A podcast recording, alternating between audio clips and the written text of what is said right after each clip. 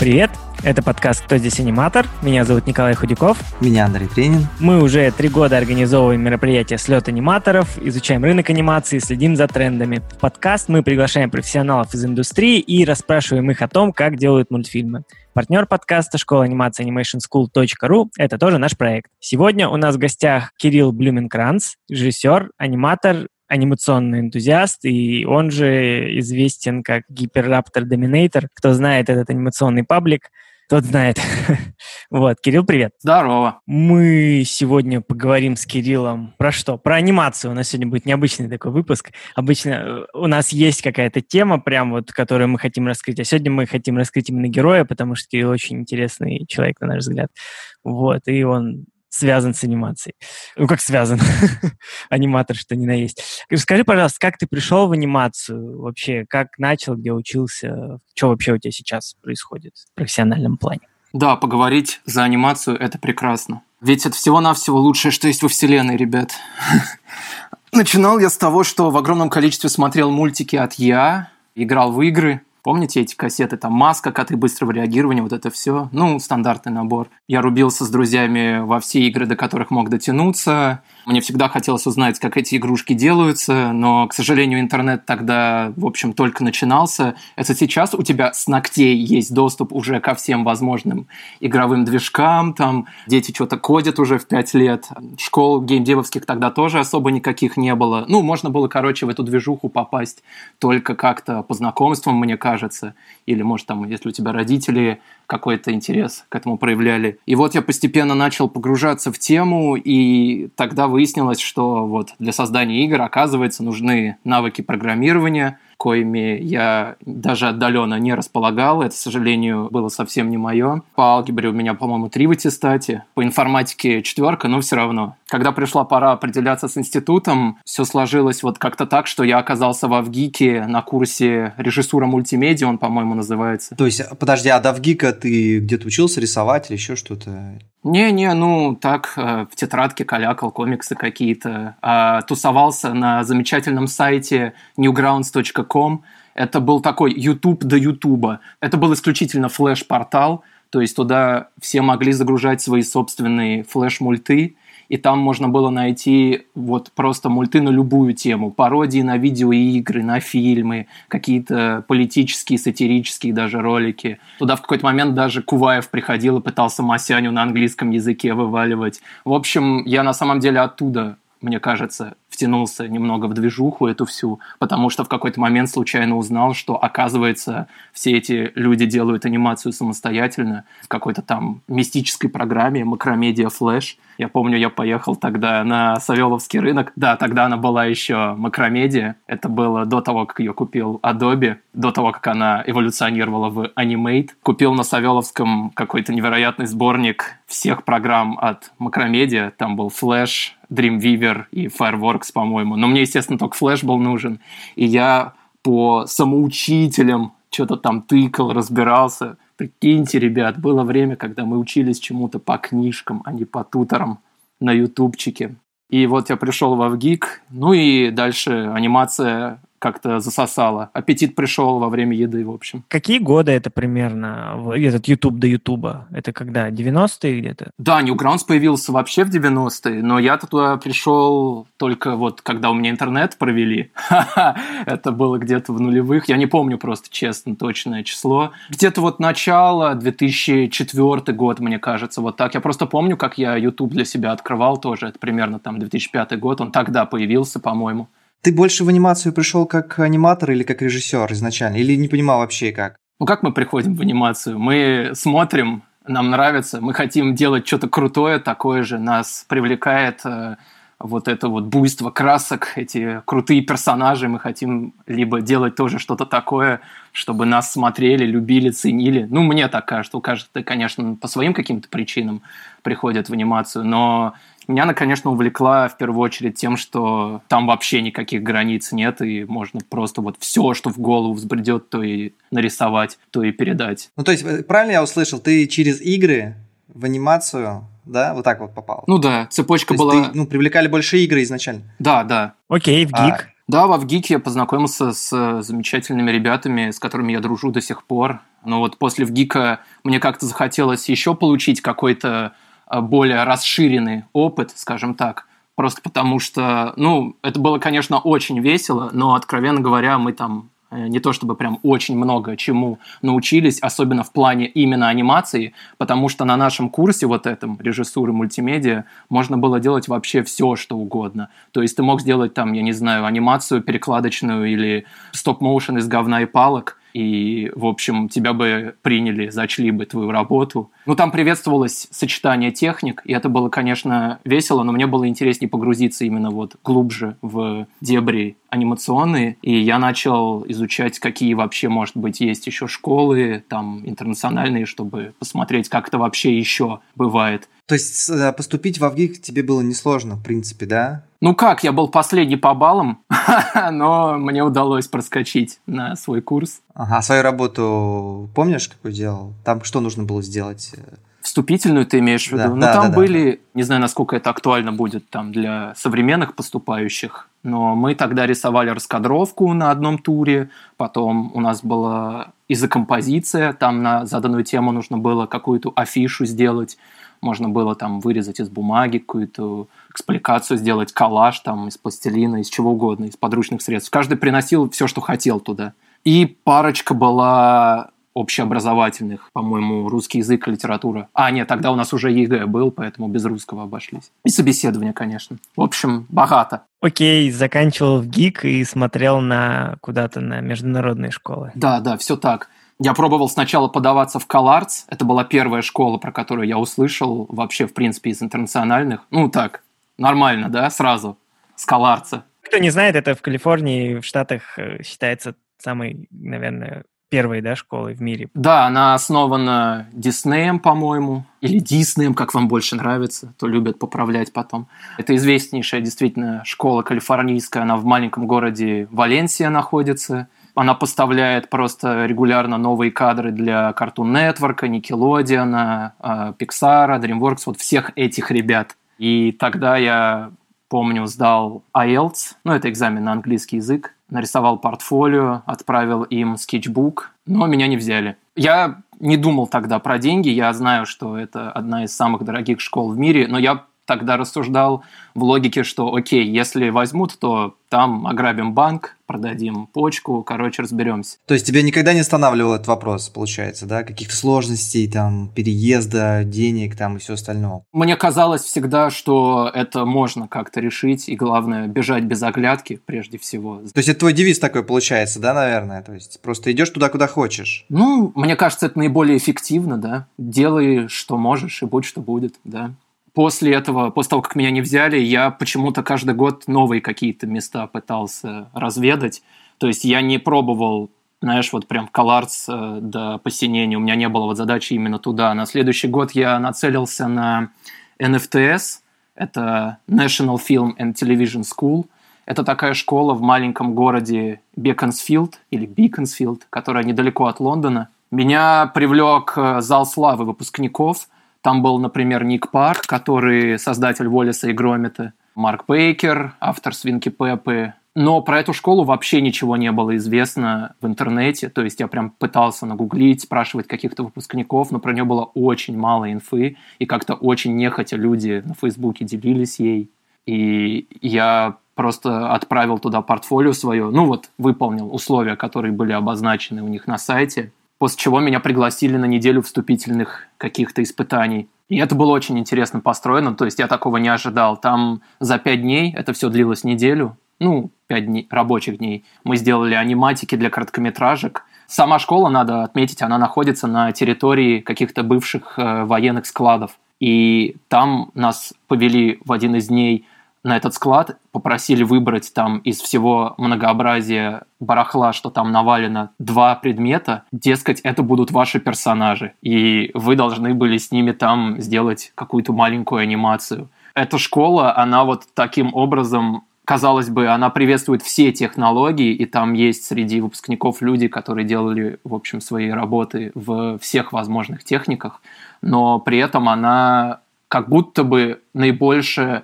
подталкивает тебя к стоп-моушену, потому что там для этого есть все условия. Там огромные павильоны, и вот за, за ней вся эта вот репутация с этим большим послужным списком выпускников. И потом выходят люди, которые делают Волиса и Громита. Да, да, да. Потом еще через год я пробовал поступить... А, да, меня не взяли, спойлер. Но я был этому рад на самом деле, потому что я понял, что я не очень себя представляю в этом месте. А это очень важно на самом деле. Многие люди просто рвутся куда-то, но потом, оказавшись на месте, они, в общем, понимают, что на самом деле им вовсе хотелось не этого, но они уже потратили кучу времени на поступление, переезд. Э, вот это все уже как-то жалко, казалось бы, отступать куда-то.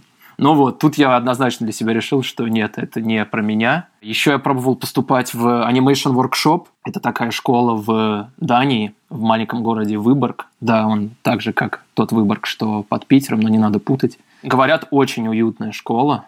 А, я до сих пор так туда и не доехал, меня просто туда не приняли. Но там тоже были очень интересные вступительные.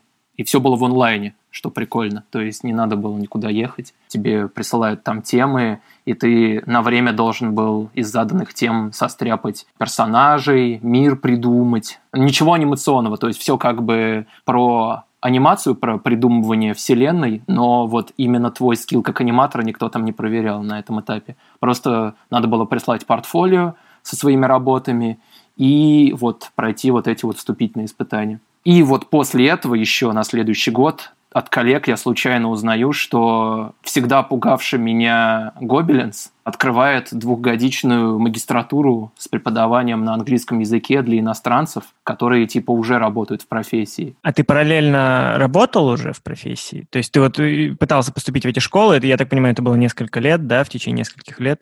Да, я делал всякие заказы, которые там перепадали мне. Я одно время работал на канале «Карусель», я делал там анимацию для детской передачи. Потом я еще к Дорогову немножко походил. Когда он в Москве был еще? Да, да. На квартире или уже когда у него была студия? Ну... Не, до того, как он уехал в Америку и все перешло в онлайн-формат. Но это было не на квартире. Мы сменили, по-моему, три точки за все время его преподавания. Я не помню точно, что это были за места, но я их э, вспоминаю по количеству штукатурки, которая отваливалась там. То есть в каких-то местах ее было больше, где-то меньше, но это всегда были какие-то там заводы или вот эти, знаешь, арт-пространства на месте бывших каких-то стройплощадок или такие места, которые ты обычно не суешься, а там, оказывается, квесты проводят какие-нибудь. Да, мы ходили к Саше еще домой. Ну, это круто, это было уютно, это было по-домашнему так. Было ощущение вот этого именно, знаешь, менторства такого, что вот твой да, личный да, сенсей, да. как в «Убить Билла». Так, хорошо, я тебя перебил на Гобелинса. Да, ничего страшного. Я просто никогда даже не смотрел в Гобелинс, ну, то есть даже не думал про них, потому что их работы мне казались какими-то запредельно крутыми. Я понимал, что, в общем, нет. И мне было, конечно, очень лень учить французский. Я не знаю, ребята, многие говорят, что это самый красивый язык планеты. По-моему, это э, гнусная ложь. То есть тебя уже начал останавливать язык, да? Раньше, то есть до этого момента тебя ничего не останавливало, а здесь язык начал останавливать все-таки. Во всех просто местах достаточно было английского, а здесь нужно было еще один язык учить. Понимаешь, если бы нужно было учить японский, я бы, наверное, подорвался, не раздумывая, потому что мне очень нравится, как он звучит. Он такой, типа, все, что ты не говоришь на японском, ты сразу похож на очень напряженного самурая, крутого такого. А французский мне было лень учить. Но вот тут я случайно узнал про эту двухгодичную магистратуру, и я понял, что это то, что мне нужно, такую возможность упускать нельзя. И я срочно, азартно сделал все, что требовалось новое портфолио, мотивационное видео надо было записать и пройти собеседование. Мотивационное видео это что? То есть ты сам рассказываешь на камеру, почему ты хочешь или что это? В свободной форме, да, ты представляешься на камеру, говоришь «Здравствуйте, меня зовут такой-то, я такой-то классный, вырос там-то, очень люблю анимацию. Ну вот, по сути, рассказываешь все, что я вам сейчас рассказываю, только желательно в пяти минутах или меньше и поинтереснее. А сейчас у них э, получается по-другому сделано. Сейчас они просто следят за тобой в сети, да? То есть, ну, ты должен прислать... Нет, сейчас, э, ну, естественно, никто за тобой не следит. Мы подробно расписали, как сейчас на самом деле проходит поступление, поэтому если будет желание ознакомиться, обязательно переходите в паблик Гиперраптор Доминатор. Там есть статья о том, как теперь проходит поступление, но вкратце теперь все в онлайне, то есть они принимают портфолио в Тумблере, и теперь кардинально изменился, в принципе, весь их план обучения. Во-первых, важно отметить, теперь у них есть пятигодичная программа полностью на английском. Теперь вообще французский абсолютно опционален. То есть можно поступить во французский класс, если ты очень хочешь. Но есть интернациональный класс для людей со всего света. И мне просто кажется, что это в принципе интересней, потому что ты оказываешься в одной лодке с людьми просто со всего света. Но это даже в плане нетворкинга интересно. Вот у нас, например, было 20 человек из 17 стран, от Китая там до Бразилии. То есть не было японцев и американцев по понятным причинам. У них типа на родине и так все неплохо с этим. Но вот э, для всех нас это был такой совершенно дивный бульон, винегрет. А по поводу поступления, как работает? Ты можешь поступить на трехгодичный бакалавриат, и после этого, если захочешь, еще догнаться двумя годами стать сразу заодно и магистром. И вот на магистратуру берут сразу людей с каким-то опытом, независимо от того, кто ты, откуда, сколько тебе лет. А вот на бакалавриат на эти три года можно поступить только тем, кто вот только закончил школу или там еще год после школы, самым маленьким анимационным энтузиастом. Так, ты поступил в магистратуру, а точнее, ты, да, ты еще не поступил, ты сказал, что ты отправил, но и тебя взяли, да? Спойлер. Ну да, и пришлось собираться, ехать. Э, и начались головокружительные приключения в городе любви кебабов. Так, окей. А ты, ну, ты отучился. Мне просто интересно, что у тебя сейчас. Э, вот ты закончил, и что-то поменялось там, у тебя прибавилось заказчиков, у тебя там что-то получилось. В общем, что у тебя с работой стало после окончания ГАБУ? Ну, первое время у меня вообще вот в принципе все через очень большие страглы, ну или, проще говоря, через какие-то превозмогания происходит. То есть первое время у меня был просто голяк. Ну, я отправил, естественно, портфолио во все места, которые мне были интересны, и ждал. Ну, потому что это так работает обычно. Все-таки, конечно, работы полно, но надо понимать просто, что это всегда под конкретные задачи идет набор команды, и Просто не всегда нужны вот конкретные люди на конкретные проекты, и поэтому абсолютно никогда не нужно переживать и расстраиваться из-за того, что там вот, меня не взяли на студию моей мечты, или там, да, действительно, бывает, конечно, случаи, когда твой уровень там недостаточно высокий, но просто продакшены сами по себе тоже, они не постоянно вот прям набираются и начинаются. Это происходит там несколько раз в году. На тот момент просто, когда я заканчивал, это было лето, а летом вообще ну ничего не происходит. То есть там есть, конечно, какие-то рекрутинги, но все равно я там сделал несколько тестов, и по итогу там был такой грустный момент, когда, в общем, я сидел и ждал, и меня были готовы взять только на какую-то студию в Эстонии, которая делает э, мобильные слот-машины. А на какие позиции ты искал слоты эти? А, я искал, на самом деле, по всем, которые мне были интересны, то есть анимация, сториборды, даже дизайн персонажей. У меня нету такого, знаешь, что вот мне обязательно нужно работать как аниматору, как э, художнику. Мне нравится переключаться. Первое время, как я вот начал говорить, э, я просто ждал терпеливо, делал какие-то там небольшие фрилансы. Но справедливости ради, практически сразу после э, выпуска они появились. Просто фрилансы я а, не отмечаю как какую-то большую работу, потому что, ну, для того, чтобы нормально существовать на фрилансе, у тебя прям очередь должна быть из них. Скорее всего, по выпуску, по окончанию твоего обучения, ты не настолько примелькавшийся среди студий. Может быть, кто-то там и приходит уже раскрученным и популярным, но это скорее исключение из правил первая работа вот такая вот, которую меня взяли по истечению нескольких месяцев там после того, как я закончил учебу, это была позиция ассистента-аниматора на проекте Primal, который вот сериал Гены Тартаковского последний для Adult Swim про дружбу пещерного человека и тиранозаврии Хи. Очень классный сериал, кто не видел, обязательно посмотрите. Но я именно был ассистент аниматора. Он уже вышел? Шесть серий можно посмотреть, да. Он же на Netflix вышел, правильно я понимаю? Нет, он вышел только на Adult Swim, но я имею в виду, кого в наше время останавливает... Э, для кого сейчас сложность найти то, что их интересует? После Праймала я попал на студию Мию. Это не какая-то там очень известная студия, но они клевые ребята. Они занимаются в основном дистрибуцией фильмов по фестивалям, поддерживают, помогают авторским короткометражкам. И вот они расширяют продакшн, они становятся очень мощными во Франции, набирают обороты. А они делают сейчас свой первый полный метр, они делают сериалы. И вот они делали сериал для Cartoon Network, на который я попал как аниматор. Этот сериал еще не вышел, он планируется к релизу где-то под конец года. Он называется Elliot from Earth активирован режим английского произношения. Короче, Эллиот с Земли. Такой сериал, э, не знаю, интересно, как вот э, он зайдет людям. Уже у меня за почти год работы на нем как-то примелькался, уже весь сюжет и шутки, я не могу объективно про него говорить, но мне нравится, что там получилось в целом. Над ним работала большая команда, до этого работавшая над Гамболом, много людей оттуда, и, собственно, автор сериала, человек, который на Гамболе сначала, по-моему, был композером, потом в какой-то момент стал сценаристом, поэтому там по стилю очень похоже, но все равно отличается. Все-таки это не клон Гамбола, он другой по многим параметрам, но интересный. Окей.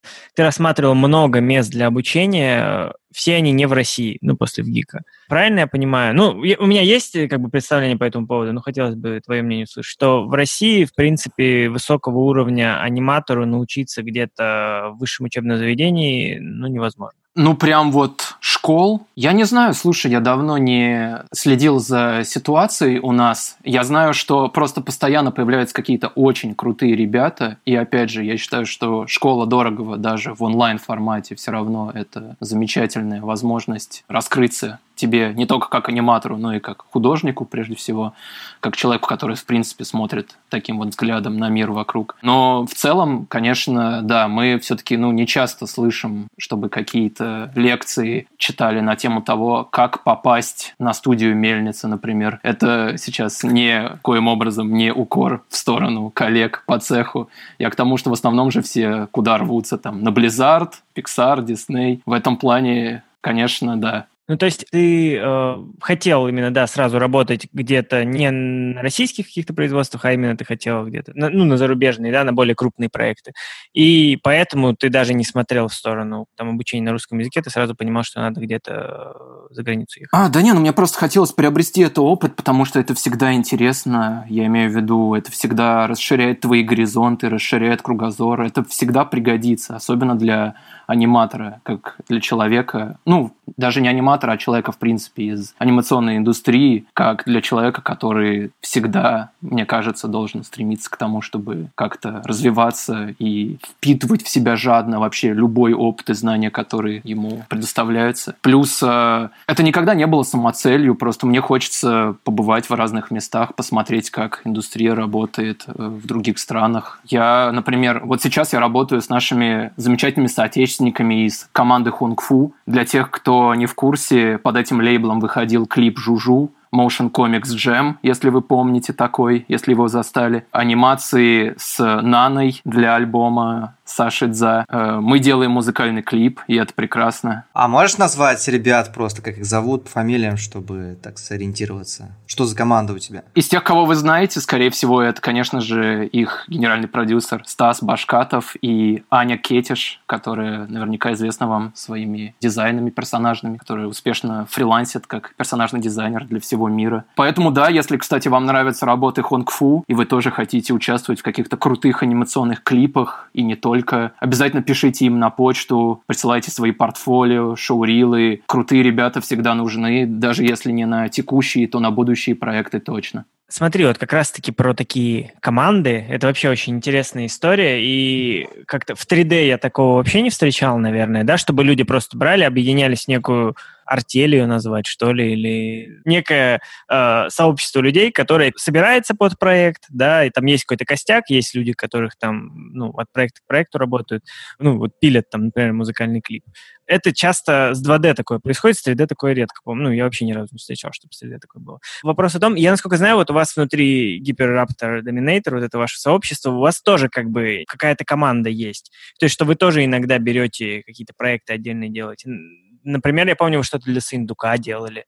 Скажи, я прав сейчас или не совсем? Да, во-первых, по поводу 3D команды, я уверен, что такие есть, просто я не то чтобы очень сильно варился в 3D тусовке, поэтому я просто не знаю, но я помню, например, замечательную короткометражку Meatbug, наверняка вы ее видели, может быть, по названию там, не помните просто. Meatbug, там, где такая анимация в модном сейчас стиле 3D стилизованного под 2D с такими рисованными текстурами, где хуманизированный олень встречается с девчонкой, а у нее отец там охотник. По-моему, вот это как раз просто ребята собрались и сделали короткометражку под э, каким-то творческим объединением, или, может быть, какая-то студия их взяла под крыло, под вот этот проект. Во Франции такое просто часто практикуется, очень многие объединяются в какие-то такие вот группировки, банды и пытаются Э, на этом выруливать. Например, я стажировался во время обучения на студии CR-CR. Ну, ладно, это не студия. Это вот как раз такая творческая артель,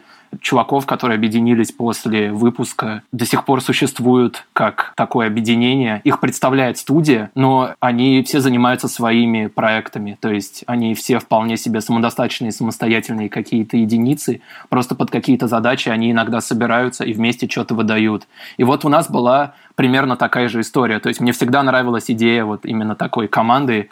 Я вообще в этом плане, ну, а, совершенно определенно точно скорее инициатор, то есть мне самому очень лениво в одиночку прям фигачить что-то с утра до вечера. Мне нравится именно вот объединять ребят – собирать на какие-то клевые затеи. А клевые затеи это больше энтузиазме или это коммерческие затеи какие-то? То есть это заказ там или еще что-то? И то, и другое, одно другому не мешает. То есть бывает и на энтузиазме э, собираетесь? Да, конечно. Просто вот э, сейчас, ну, по понятным причинам, все ребята, которые так или иначе у нас в этом круге собрались, они вполне себе самодостаточные творцы. Кто-то делает свои комиксы, кто-то свои короткометражки. Понятное дело, что они большую большую часть времени посвящают своим каким-то проектам, но в то же время мы помогаем друг другу, как можем, там, а, кидаем клич, собираем людей, или можем кому-то там сценки порисовать, или дизайны поделать.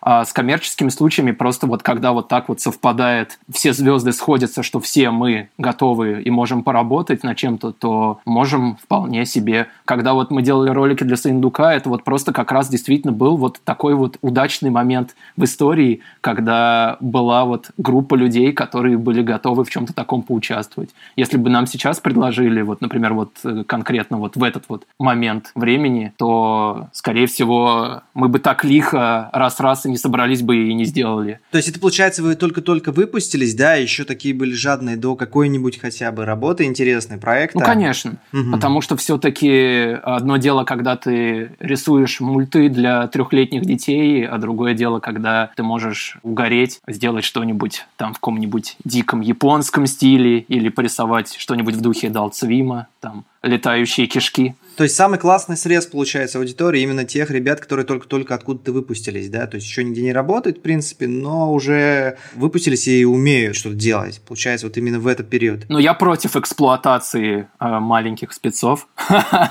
Я не... Мы не одобряем, если что. Не, а почему эксплуатации? Просто... А как вы коммуницировали? Как вы собирались? В чем? Это чаты, это группы, это какие-то, не знаю, может быть, кафешки, где вы вот, ну, сами собрались? Как вы друг друга узнали? Это какой круг людей? Да не, про эксплуатацию я это сказал, потому что я знаю, как многие студии практикуют такое, знаешь, они типа приходят э, и хантят свежих выпускников, чтобы им меньше заплатить, потому что они еще маленькие, неопытные. Мы такое пресекаем на корню.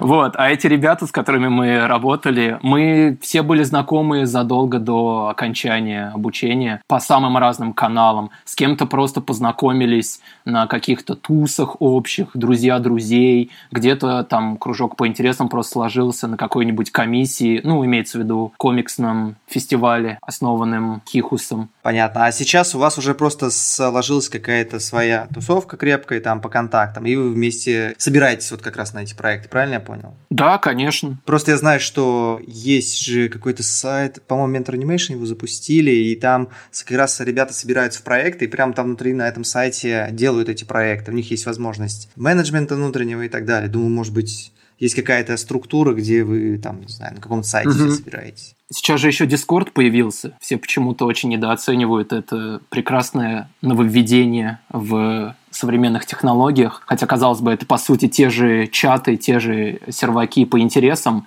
но внутри Дискорда есть множество всяких канальчиков, посвященных канальчиков, посвященных разным аниматорам, разным маленьким командам по самым разным интересам. Типа ребят, которые хотят работать в японской анимационной индустрии, чуваки, которые просто там собираются вокруг какого-то одного блогера, аниматора там американского, и там тоже есть чаты эти, где типа ребята кидают друг другу, вот, мол, посмотрите мои работы, скажите, покритикуйте, или я ищу аниматоров на вот такую затею. Я сам не то чтобы прям в этом во всем очень э, варился, ну просто времени на это нет, но вот э, я понимаю, что это, конечно, очень круто помогает тебе как-то раскачиваться на ранних самых таких этапах, и очень хотелось бы, конечно, чтобы вот у нас что-то такое было. Мы тоже сейчас в Discord перелезли, все сообщество перетащили, разбили там его по определенным каналам, тоже все это есть. У нас даже есть отдельный, недавно завели чат, он там называется профсоюз, и там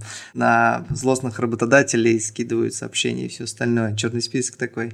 Ну и в том числе числе все разбито по... Мы больше сориентировались по направлениям там 2D, 3D, определенные софты и так далее. А скажи, какие именно чаты... Про какие именно ты чаты говоришь? То есть это, может быть, где их смотреть, где их находить? Может быть, есть где-то какой-то дашборд по всем чатам там, чтобы можно было реально в них попадать, подписываться на них там и вписываться в какие-то проекты? Смотри, ну, список с чатами, скорее всего, конечно же, где-то в интернете висит. Я так тебе сейчас по памяти не вспомню его, но вот конкретно я подписан, если вам интересно. Да, интересно подписан на канал прежде всего BAM Animation. Это канал, который основан двумя профессионалами из американской индустрии. У них есть YouTube-канал, и вот уже после того, как у них появились какие-то там сотни тысяч подписчиков, они открыли Discord-версию, где они дают самые разные лайфхаки и организовывают какие-то движухи, связанные с индустрией. BAM Animation, как BAM, вот так вот и пишется. Ну, там, естественно, все на английском. Еще мне нравится канал Итана Беккера. То же самое, только больше про вообще всю арт-составляющую. То есть там можно и по поводу рисунков, картинок, старибордов, вот всякого такого. Есть еще Хьюнс Доджо, оно Хьян, типа, ну пишется Хьюн, H-Y-U-N. Это Дискорд, в котором в основном организовываются какие-то коллабы, конкурсы, и собираются маленькие любители, ну, маленькие и большие, конечно же, любители э, японской анимации и практикуют всякие экшн-сценки. Они делают много коллабов, где какие-то драчки между стик-персонажами, стик-фигурками. Ну, типа, каждый рисует какую-нибудь свою сценку, они потом объединяют это в коллаб или что-то такое. Там можно во всяких таких ждух, движух. Это как мы раньше комикс-бол запускали тоже, еще с Маратом Давлетчиным. Что-то он, правда, не очень пошел, не знаю, может попробовать еще раз э, возродить эту штуку. Это когда один рисует картинку, там, например, ракета полетела, второй рисует, как там ну и продолжает, каждый продолжает просто э, следующую картинку. И к чему это приводит, никто не знает никогда. Джем такой, да. Гиперраптор, Доминатор, нет такого дискорд-канала случайно? Ну, обязательно появится. Я просто сейчас... Э, не хочется просто делать еще один клон всех этих дискордов. Как только появится идея, под какую вот конкретно задачу его больше специализировать, скажем так, так сразу. Дискорд завести это вообще, ну, дело пяти минут. Окей, а у меня еще про артели вот вопрос. Как это все менеджерится обычно? Я, насколько понял, как это происходит. Там кому-то, например, тебе там упал какой-то заказ, особенно если мы говорим про коммерцию. Ладно, там, когда это не коммерция, это может долго там все растягиваться и так далее. Как коммерция, есть четкие сроки, да, э, там обязательства. Соответственно, упал, например, тебе заказ, ты там подсобрал своих товарищей, э, корешей, я не знаю, как вы друг друга называете, вот, э, взяли, собрались, но это ж нужно управлять, там, тот возьмет это, тому вот эту задачу, тому вот эту, как это происходит? Кто-то один этим рулит, или вы настолько друг друга понимаете, что даже и не нужно это звено? Ты вот сейчас спросила, как мы друг друга называем, и я подумал, блин, а прикольно звучит, рапторы. Нам нужно сделать э, эти футболки какие-нибудь, знаешь, или какой-то у хоккеистов с таким, э, знаешь, эджи дизайном нарочито крутым, чтобы он был в очках такой, как эти могучие утята, если кто помнит. Но в основном я, короче, менеджерю всю эту историю. А команда одна бывает, как правило, или несколько команд? Не-не, у нас не так много людей. Это именно что команда. То есть, если заказ какой-то очень классный пролетает, можно к тебе с этим заказом прийти, и ты соберешь команду, правильно? Да, все так. Но просто тут, понимаешь, я в какой-то момент просто стал очень трепетно относиться ко всему, что я делаю, в том плане, что как-то в какой-то момент ударило осознание, что все, что ты делаешь, становится частью твоей творческой биографии. Поэтому, ну, знаешь, уже вот сейчас нету желания, знаешь, даже за очень большие деньги, например, рисовать инфографику для условного новостного канала или оформление юбилея Евгения Вагановича Петросяна. Поэтому, если проект будет прежде всего интересный, смелый, то, конечно, да, определенно. А может быть, какие-то расскажешь э, расценки или проекты, с которыми именно обращаться к тебе, чтобы просто идентифицировать тебя как э, определенную творческую единицу, которая может, например, решать такие задачи?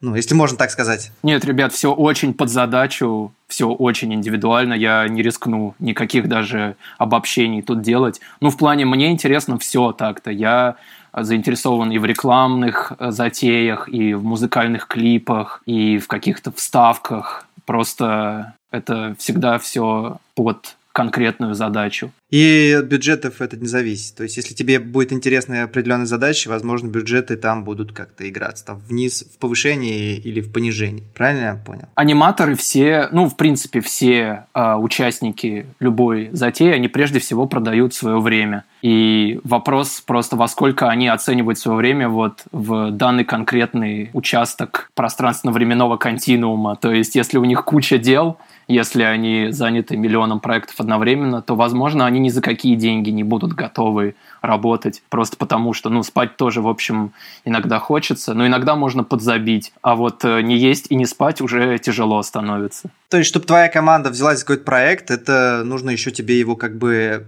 то есть вы, может быть, возьметесь, а может нет. То есть вы сами решаете. Ну, в силу того, что это все-таки не какая-то гигантическая команда, просто может быть такое, что все сейчас чем-то заняты. А все же проекты у нас же как обычно бывает. Тебе пишут и говорят, вот нужно сделать позавчера, или есть типа две недели на все. Ну, и ты такой, ребят, мы подписались тут на проект, который мы делаем уже довольно давно, долгоиграющий, мы не можем просто сейчас взять и подвинуть его, взять еще один. Поэтому пишите, сообщайте, не стесняйтесь, и если все получится, то замечательно, если все звезды сойдутся, и если будет время. То есть по поводу проектов писать тебе лично, то есть ну, на твою почту. Да, можно просто в личку сообщества, я там не один админю, там, да, кто-нибудь ответит. Окей, давайте тогда дальше пойдем. Сейчас э, попытаем тебя по поводу трендов вообще, что происходит там в индустрии, потому что, судя по тому, что вы постите у себя в сообществе, да, вот как раз Hyperraptor Dominator, то, что вы там пишете, вы очень интересуетесь. Ну, я так понимаю, в основном это твои там посты, то есть активно интересуешься э, тем, что происходит вообще в индустрии. И тут интересно твое мнение, чувствуешь ли ты сейчас какие-то глобальные тренды, именно в индустрии анимации? То есть, может, технические какие-то или идеологические какие-то? Ну, вот, например, недавно там Лебедев, да, Артемий, заявил, что логотипы для клиентов у него, у них делал там в течение года искусственный интеллект. Ну, это типа вот что-то взрывное. До сих пор непонятно, там правда это неправда, там есть разные точки зрения. Ну, чувствуешь ли ты какие-то вот подобные тренды? Ну да, конкретно в случае с Артемием Андреевичем я, конечно, допускаю охотно, что, возможно, это все на уровне его вот истории в духе там, когда он заявил, что он покинул страну навсегда. Он все-таки человек, который выбрал пиар как осмысленный образ жизни и создание хайпа на ровном месте, поэтому не удивлюсь, если даже 10 детей окажутся его проектом, и на самом деле он так называет свои самые удачные идеи. А что касается трендов, ну, кстати, я вот думаю, что сейчас, может, на волне популярности Metal Family будет такой небольшой локальный бум попыток в авторские сериалы, потому что такие истории же очень всегда заряжают. Ну, я просто по себе сужу, как вот э, в свое время Newgrounds вдохновлял делать что-то похожее, какие-то свои анимационные этюды. Очень многие относятся к анимации как к якобы еще одному легкому источнику славы, но, как правило, они довольно быстро оказываются разочарованы, как только пытаются сделать свой первый мульт. А так, э, ну, в России, например, я определенно вижу моду на так называемые коллабы, по крайней мере, в клипах или в каких-то сюжетных зарисовках. Ну, когда куча аниматоров собираются и делают каждый в своем стиле по куску. Ну, потому что просто сделать самостоятельное цельное произведение, где аниматоры выдерживают модель и стиль, гораздо сложнее. Для этого же нужно потратить много времени, это нынче крайне не модно. Нужно, чтобы клип за пять минут и сразу за миллионы просмотров и мешки денег посыпались на тебя. Нет, ребят, сорян. В смысле, коллабы? Это, это коллабы, это же разовые такие движухи просто, и все. Нет раз. Или ты видишь за этим прям какое-то глобальное движение, прям в, в России такой тренд будет? Не, не, я же говорю, в России я просто в последнее время стал часто такое встречать. Я не вспомню сейчас какие-то там конкретные примеры, но просто на Ютубе мелькают какие-то штуки. Еще, ну, мы про Россию или про мир, в принципе, говорим? Да про мир. Интересно вообще, да, ну, вот как во, во Вселенной. Как во Вселенной происходит.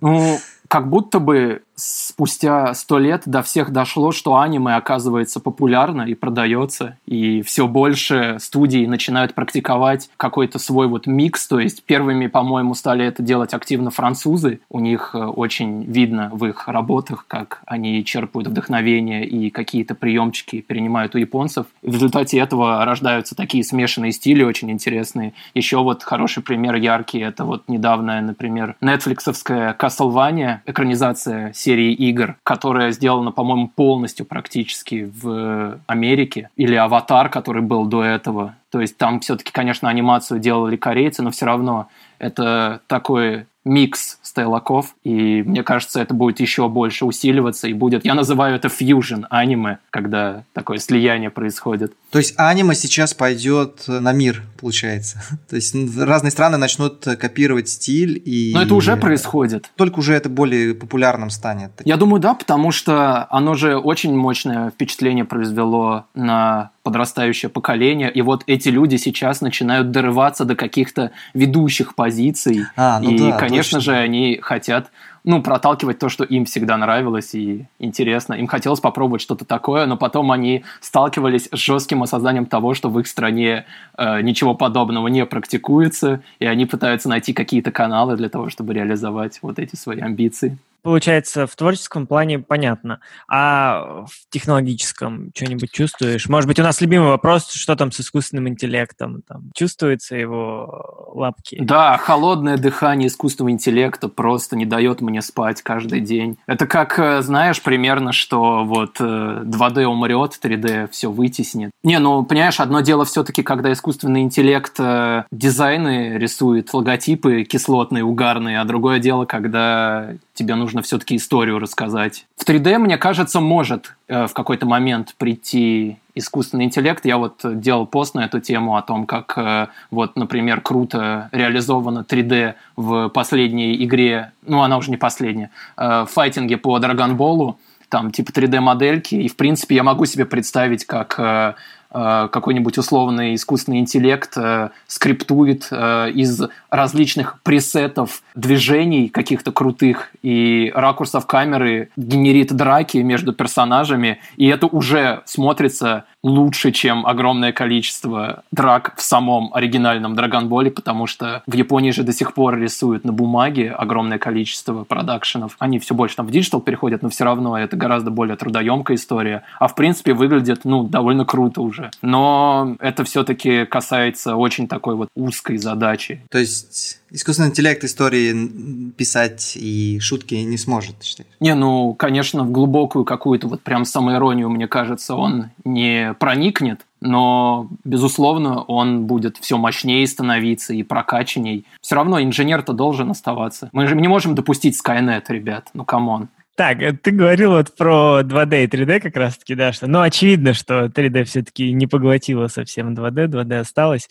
Как ты вот ощущаешь по индустрии вообще распределяется между 2D и 3D сейчас силы? То есть как 50 на 50, на твой взгляд, или кого-то больше? Или спрос на что-то больше? То есть, ну, чувствуешь какие-то в этом направлении тренды? Ну, да, производство 2D полнометражек, конечно, крупнейшими студиями отошло на 20-й план, но причиной тому, я считаю, считаю, сугубо экономические, потому что 2D отлично чувствует себя в рекламе, куча сериалов, горе короткометражек и просто ставках, гифках от всяких крутанов. Но, безусловно, работы больше в 3D-анимации, просто потому что, в принципе, там огромное количество подклассов всяких. Я как не захожу на сайты всяких студий в раздел Jobs, там, я всегда вижу, что нужны риггеры, нужны чуваки, специалисты по пайплайну, по процедурной генерации, там, специалисты по освещению. Просто в 2D нету вот всех этих под э, специальностей. Ну, окей, есть там риггеры Harmony, риггеры скелетов, но все равно не так много там. 3D это же как Warcraft, типа есть воины, маги,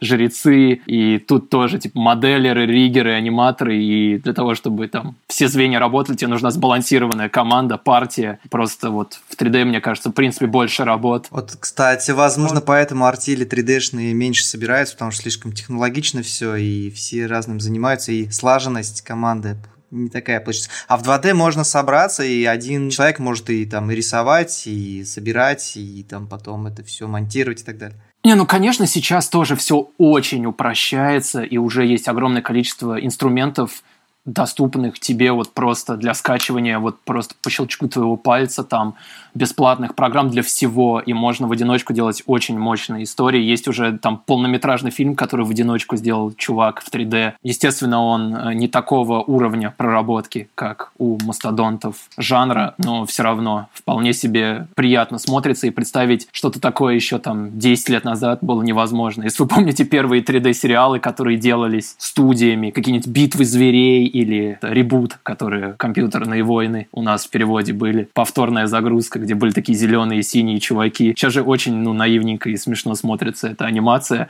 а люди могут в одиночку делать гораздо выше уровнем. То есть это все, конечно, будет дальше упрощаться, развиваться, и возможности у человека, как у вот самостоятельной такой вот единицы будут все больше. И в этом плане, мне кажется, поэтому, если вы переживаете очень, наши молодые слушатели, насчет того, как, куда нужно направить свои силы, ну, как мне кажется, круто быть вот таким мульти мультиклассовым чуваком. Понятно, что если ты сконцентрируешься на чем-то одном, ты можешь добиться значительных успехов, но все равно любая какая-то альтернативная ветка талантов, она расширяет твои возможности. В копилку инструментов можно освоить. Но будут просто новые инструменты постоянно приходить, поэтому я бы не делал ставку там на какую-то одну историю.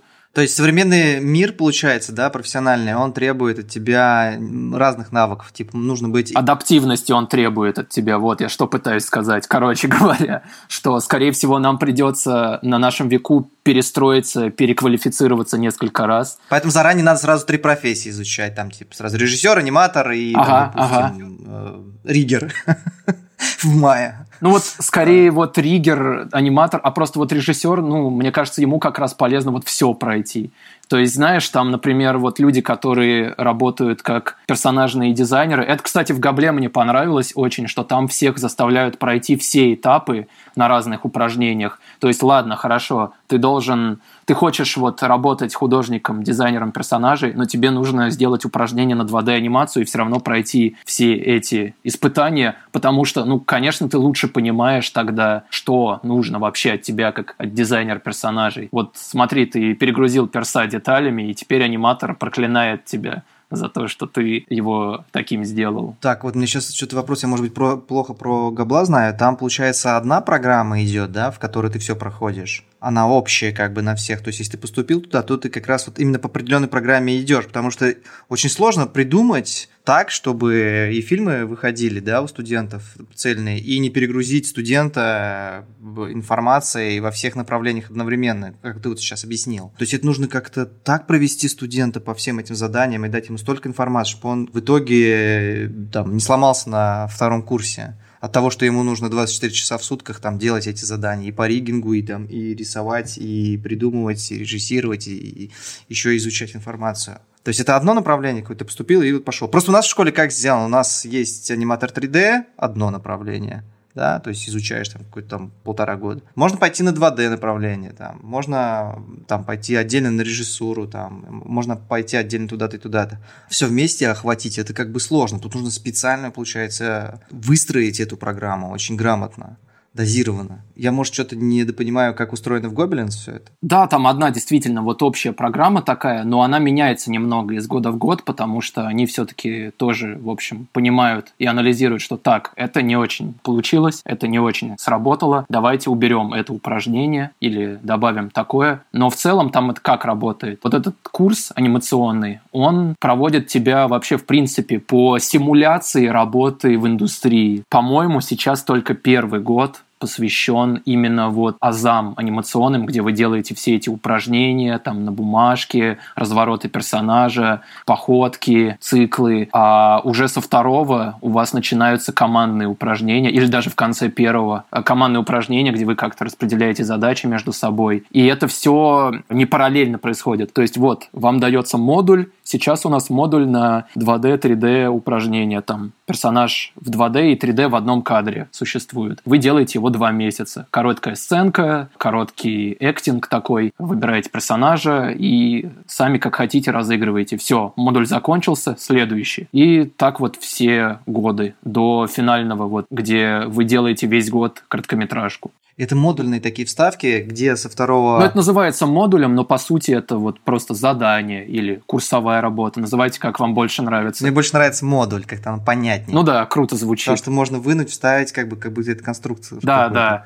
Получается, уже со второго года а ребята уже работают над командными, то есть командно работают, то есть уже приучают как бы работать в паре, там, втроем, четвером, как это происходит? Да, да. Не знаю, как сейчас это происходит, но я вот знаю, что на втором курсе они обычно делают упражнения на спецэффекты, где они объединяются в команды и делают короткие ролики, где делается большой акцент именно на анимации спецэффектов. То есть они, конечно, придумывают туда какие-то там истории, сюжеты каких-то персонажей, но сама суть задания по попробовать себя в рисовании именно эффектов. Поэтому в коротких этих роликах, которые они делают пару месяцев, должны быть всякие там огонь, вода, дым, ну как они сами придумают, как захотят. Или вот заставки конси им дают тему, вот вполне себе коммерческая, симуляция коммерческого заказа такого. Вот, вы получили заказ сделать заставку э, к фестивалю, и тема у нас в этом году была Африка. Копайте, гуглите, что там интересного, классного в Африке, разрабатывайте э, дизайн и фигачьте. А нет э, случайно каких-то лекций или курсов, где э, рассказывают о командообразовании? Потому что, сам понимаешь, все люди разные, возникают часто творческие споры и так далее. Как такие вопросы решают там? Это, возможно, зависит от того, что они все локально находятся, это не онлайн-образование. Но в целом все равно любая команда, какая-то структура в ней, как минимум иерархической, бывает. Ну, ладно, вдвоем. Вдвоем еще договориться можно. Втроем уже чуть-чуть так, а 4-5 человек это уже комьюнити небольшой.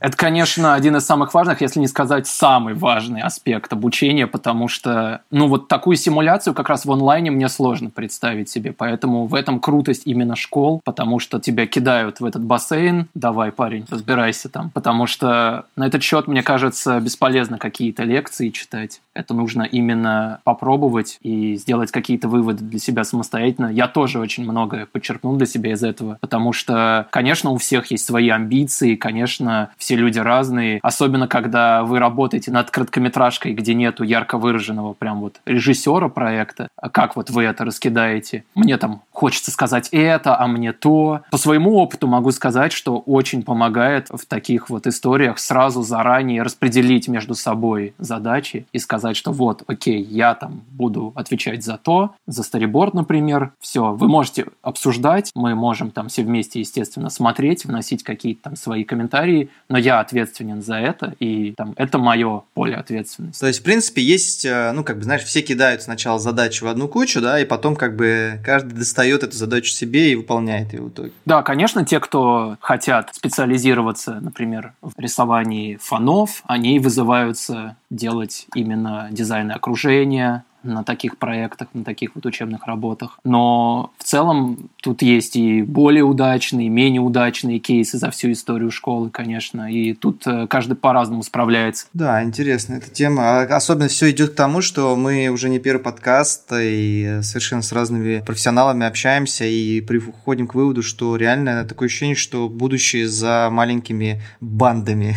Не, это, конечно, очень важно, потому что про это мало говорят на самом деле, но очень много зависит от того, какой ты человек, даже при устройстве. Вот многие боятся там идти на собеседование, не понимают, зачем это. Это просто, чтобы увидеть тебя своими глазами и убедиться, что ты не поехавший потому что зачастую, ну, если выбор между очень крутым, но неприятным человеком и, может быть, не таким скилловым, но очень общительным, в принципе, человеком, с которым приятно говорить, работать, то, ну, возможно, выбор сделают в его пользу. Это, конечно, очень зависит там, от людей, от hr но, в принципе, в индустрии, в анимационной жестко отсеивают, в общем, неприятных товарищей, которые как-то подставляют, подводят, э, плохо себя ведут, ругаются. Ну, кому это нужно? Токсичных, да? Да, да. Марат Давлетшин то же самое про Дисней тогда сказал. Он сказал, ну, ну, смотрит на коммуникабельность, говорит, в первую очередь. Коммуникабельность, типа, это один из э, преимуществ э, при выборе тебя как э, сотрудника на студию. Коммуникабельность. Я такой, да ладно, а профессионализм там и так далее. Тогда удивился. Ну, потому что если ты коммуникабельный, то с тобой можно договориться. А если ты скандалист, то, ну, как с тобой работу вести? Я думаю, что можно с этим большим серьезным блоком нам закончить. У тебя есть необычное увлечение – игра на воздушной гитаре. О, наконец-то интересная тема. Так. Наконец-то, да. так, как ты попал вообще в эту движуху, расскажи. А, впервые в своей жизни я взял воздушную гитару в далеком детстве, когда посмотрел замечательный мультсериал или фильм. Я не помню, что я раньше посмотрел. Короче, это были невероятные приключения Билла и Теда с молодым Киану Ривзом и там еще второй парень, блондин, его зовут Алекс Винтерс, но его сейчас никто не знает, никто не помнит. И это фильм такой в лучших традициях 80-х про двух друзей лоботрясов. У них своя рок-группа, они пытаются сдать уроки по истории в школе, естественно, у них ничего не получается. И как решаются все проблемы в таких фильмах, особенно если это американский фильм из 80-х, они путешествуют во времени. И у них была такая фишка там, они играли на воздушной гитаре, потому что они такие молодые лоботрясы, у них своя рок-группа. И мне казалось тогда просто это очень уморительным. Я стал делать то же самое. Ну, как мы там цитируем персонажей, которые нам нравятся. И вот эта фишка за мной как-то укрепилась. В какой-то момент просто случайно совершенно нам попался на глаза постер с объявлением о том, что существует вот такой вот чемпионат и будут проводиться отборочные в России. И все мои друзья сразу такие, ха-ха-ха, тебе нужно обязательно там поучаствовать. Ты же на воздушной гитаре игрец. Ну, потому что этот танец уже мелькал там на каких-то наших вечеринках, даже иногда, ну, не дожидаясь там первых каких-то бокалов. Так получилось, что я каким-то образом был, видимо, достаточно пьян для того, чтобы выиграть первый свой отборочный в России, и шутка затянулась. Оказалось, что теперь мне нужно ехать на чемпионат мира и представлять Россию уже на мировой арене. И тут я, конечно, выпал. Пошел гуглить и узнал, что действительно существует такой чемпионат. Он проходит в прекрасном солнечном, на самом деле не очень, э, городке Оулу. Это самый близкий город к э, Северному полярному кругу, столица Северной Скандинавии его еще называют, финский городок. И на самом деле, если так копнуть, забегая вперед, этот чемпионат очень гармонично вписывается в весь этот колорит Финляндии, потому что там существует огромное количество всяких уморительных конкурсов. Э, например, чемпионат по сидению на муравейниках, конкурс по метанию телефонов ног, Nokia, по сидению в сауне, а также гонки с женами на плечах и многое другое. Поэтому, ну, чемпионат по воздушной гитаре, почему бы и нет, в конце концов. Не так уж странно уже это кажется, да? Очень подходит культурному контексту. Ну и по понятным причинам, я думаю, он стал наиболее популярным таким в Финляндии. Ну, просто потому, что там как-то больше творчества, чем в сидении на муравейниках, знаете. Нужно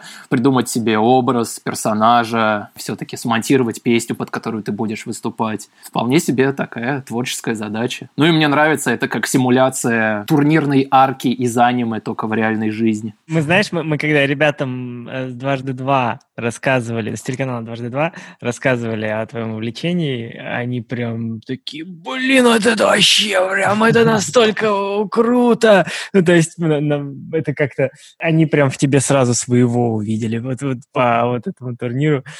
Это прекрасно. Пускай приезжают участвовать. Ну, когда у нас снова можно будет. А когда, кстати, следующий, да, как, где это можно посмотреть? В России это можно посмотреть, там, в Москве, например, в каком-то... Где это вообще происходит? Вот кто-то должен на себя взять инициативу и купить лицензию финнов и перезапустить у нас этот чемпионат. Надо просто понимать, что на нем невозможно заработать. Окей, нет, неправильно. На самом деле можно очень много заработать на воздушной гитаре. Прежде всего, любви и друзей со всего света. Но, к сожалению, не денежные мешки. Денежные мешки, только воздушные тоже. Да, да, конечно. У нас проводился он вот пять лет, по-моему, а потом просто, видимо, кончилась лицензия, и уже предыдущим организатором стало не до того. А следующий чемпионат будет уже в следующем году. Сейчас по понятным причинам все отменилось, перенеслось. Но он прекрасно себя чувствует, у него есть сформированная вполне себе ниша, состоящая из очень разных крутых, колоритных персонажей. Чтобы просто дать вам несколько примеров. Вот, например, многолетний ведущий этого чемпионата Дэн по псевдониму Бьорн Турок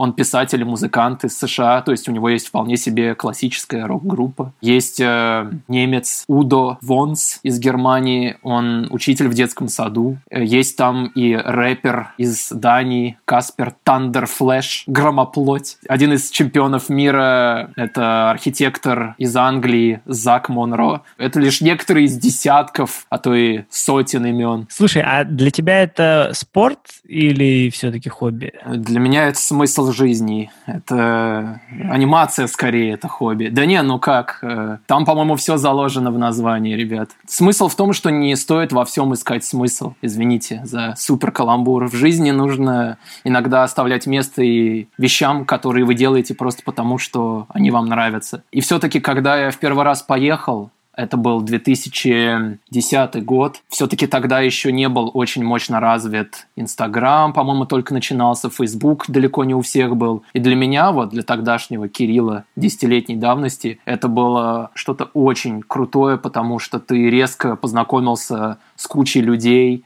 со всего света. Я все-таки тогда только еще поступил в ВГИК. Просто сам факт того, что у меня есть какие-то интернациональные контакты практически в любой точке света, это казалось чем-то очень прям приятным. Причем по такой вот, ну, классной движухе. Она каким-то чудесным образом, знаешь, сразу отсеивает, ну, максимально унылых людей. Они туда просто не попадают. Э, не бывает такое, что он подскользнулся и такой, о, ну ладно, теперь я играю на воздушной гитаре. Окей. А как начать этим... Ну, понятно, что как начать этим заниматься, это глупый вопрос. ну, как-то можно, там отбор какой-то есть на этот турнир наверняка. То есть, что, если я хочу этим заняться тоже, то что мне... Имеется делать? в виду именно поучаствовать, да, в чемпионате? Ну да, ну да. Там обычно есть такой чемпионат, э, под чемпионат для всех желающих, у кого не проводят отборочные именно в стране, ну вот как для нас, например. Потому что раньше логично, нужно было победить в отборочных, и тебя как чемпионата отправили бы представлять страну, но так как сейчас вот ситуация сильно изменилась вообще, ну, я не про даже пандемию, а в принципе очень многие страны там больше не участвуют или наоборот какие-то там появились. Суть в том, что каждый желающий может приехать за день до официального чемпионата, там будет проводиться отборочные, они называются Dark Horses, темные лошадки. Это такой турнир для всех желающих, но там есть, по-моему, теперь фиксированная квота для участников из каждой страны. Это было сделано из-за того, что большинство участников приезжало из Штатов, а они все-таки хотят, чтобы был разнообразный именно интернациональный колорит. Поэтому как только вот будет открываться регистрация, а это обычно происходит где-то там летом, в июне, в июле, прямо у них на сайте можно зарегаться, и все, просто приезжаете, э, платите там какую-то символическую сумму, там 10-20 евро,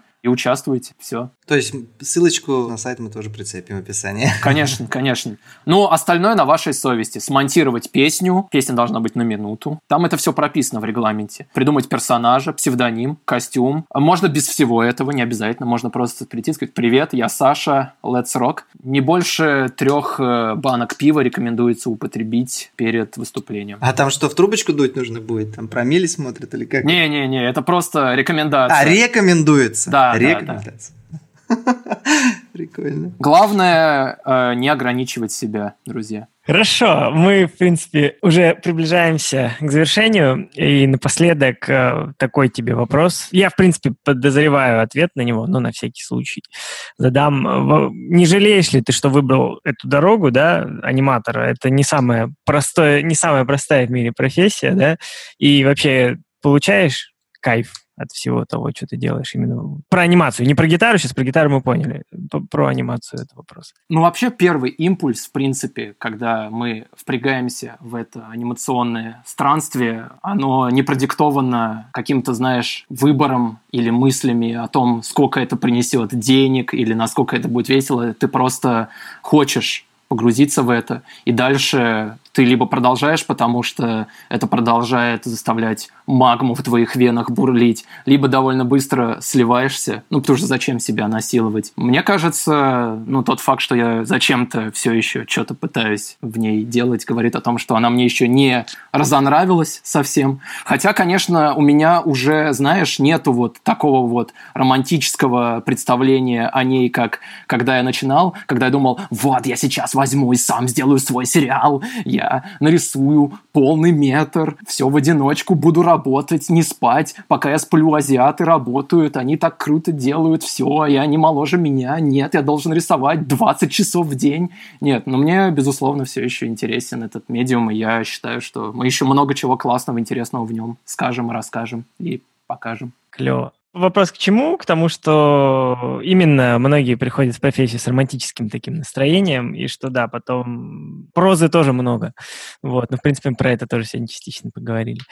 Вот, я думаю, на этом мы можем заканчивать. Э, сегодня мы поговорили про, ну, Кирилл нам рассказал про себя вообще, про свою биографию интересную, поговорили про тренды э, в анимации, про воздушную гитару. Спасибо тебе большое, Кирилл, было очень приятно пообщаться. Спасибо вам. Гамбаты кудасай. Увидимся, космические ковбои. Всем пока. Супер, пока, ребят. Это был подкаст «Кто здесь аниматор?». Ставьте нам оценки и пишите отзывы в приложении Apple Подкасты. Слушайте нас на всех подкастинговых площадках и до следующего выпуска. Пока-пока.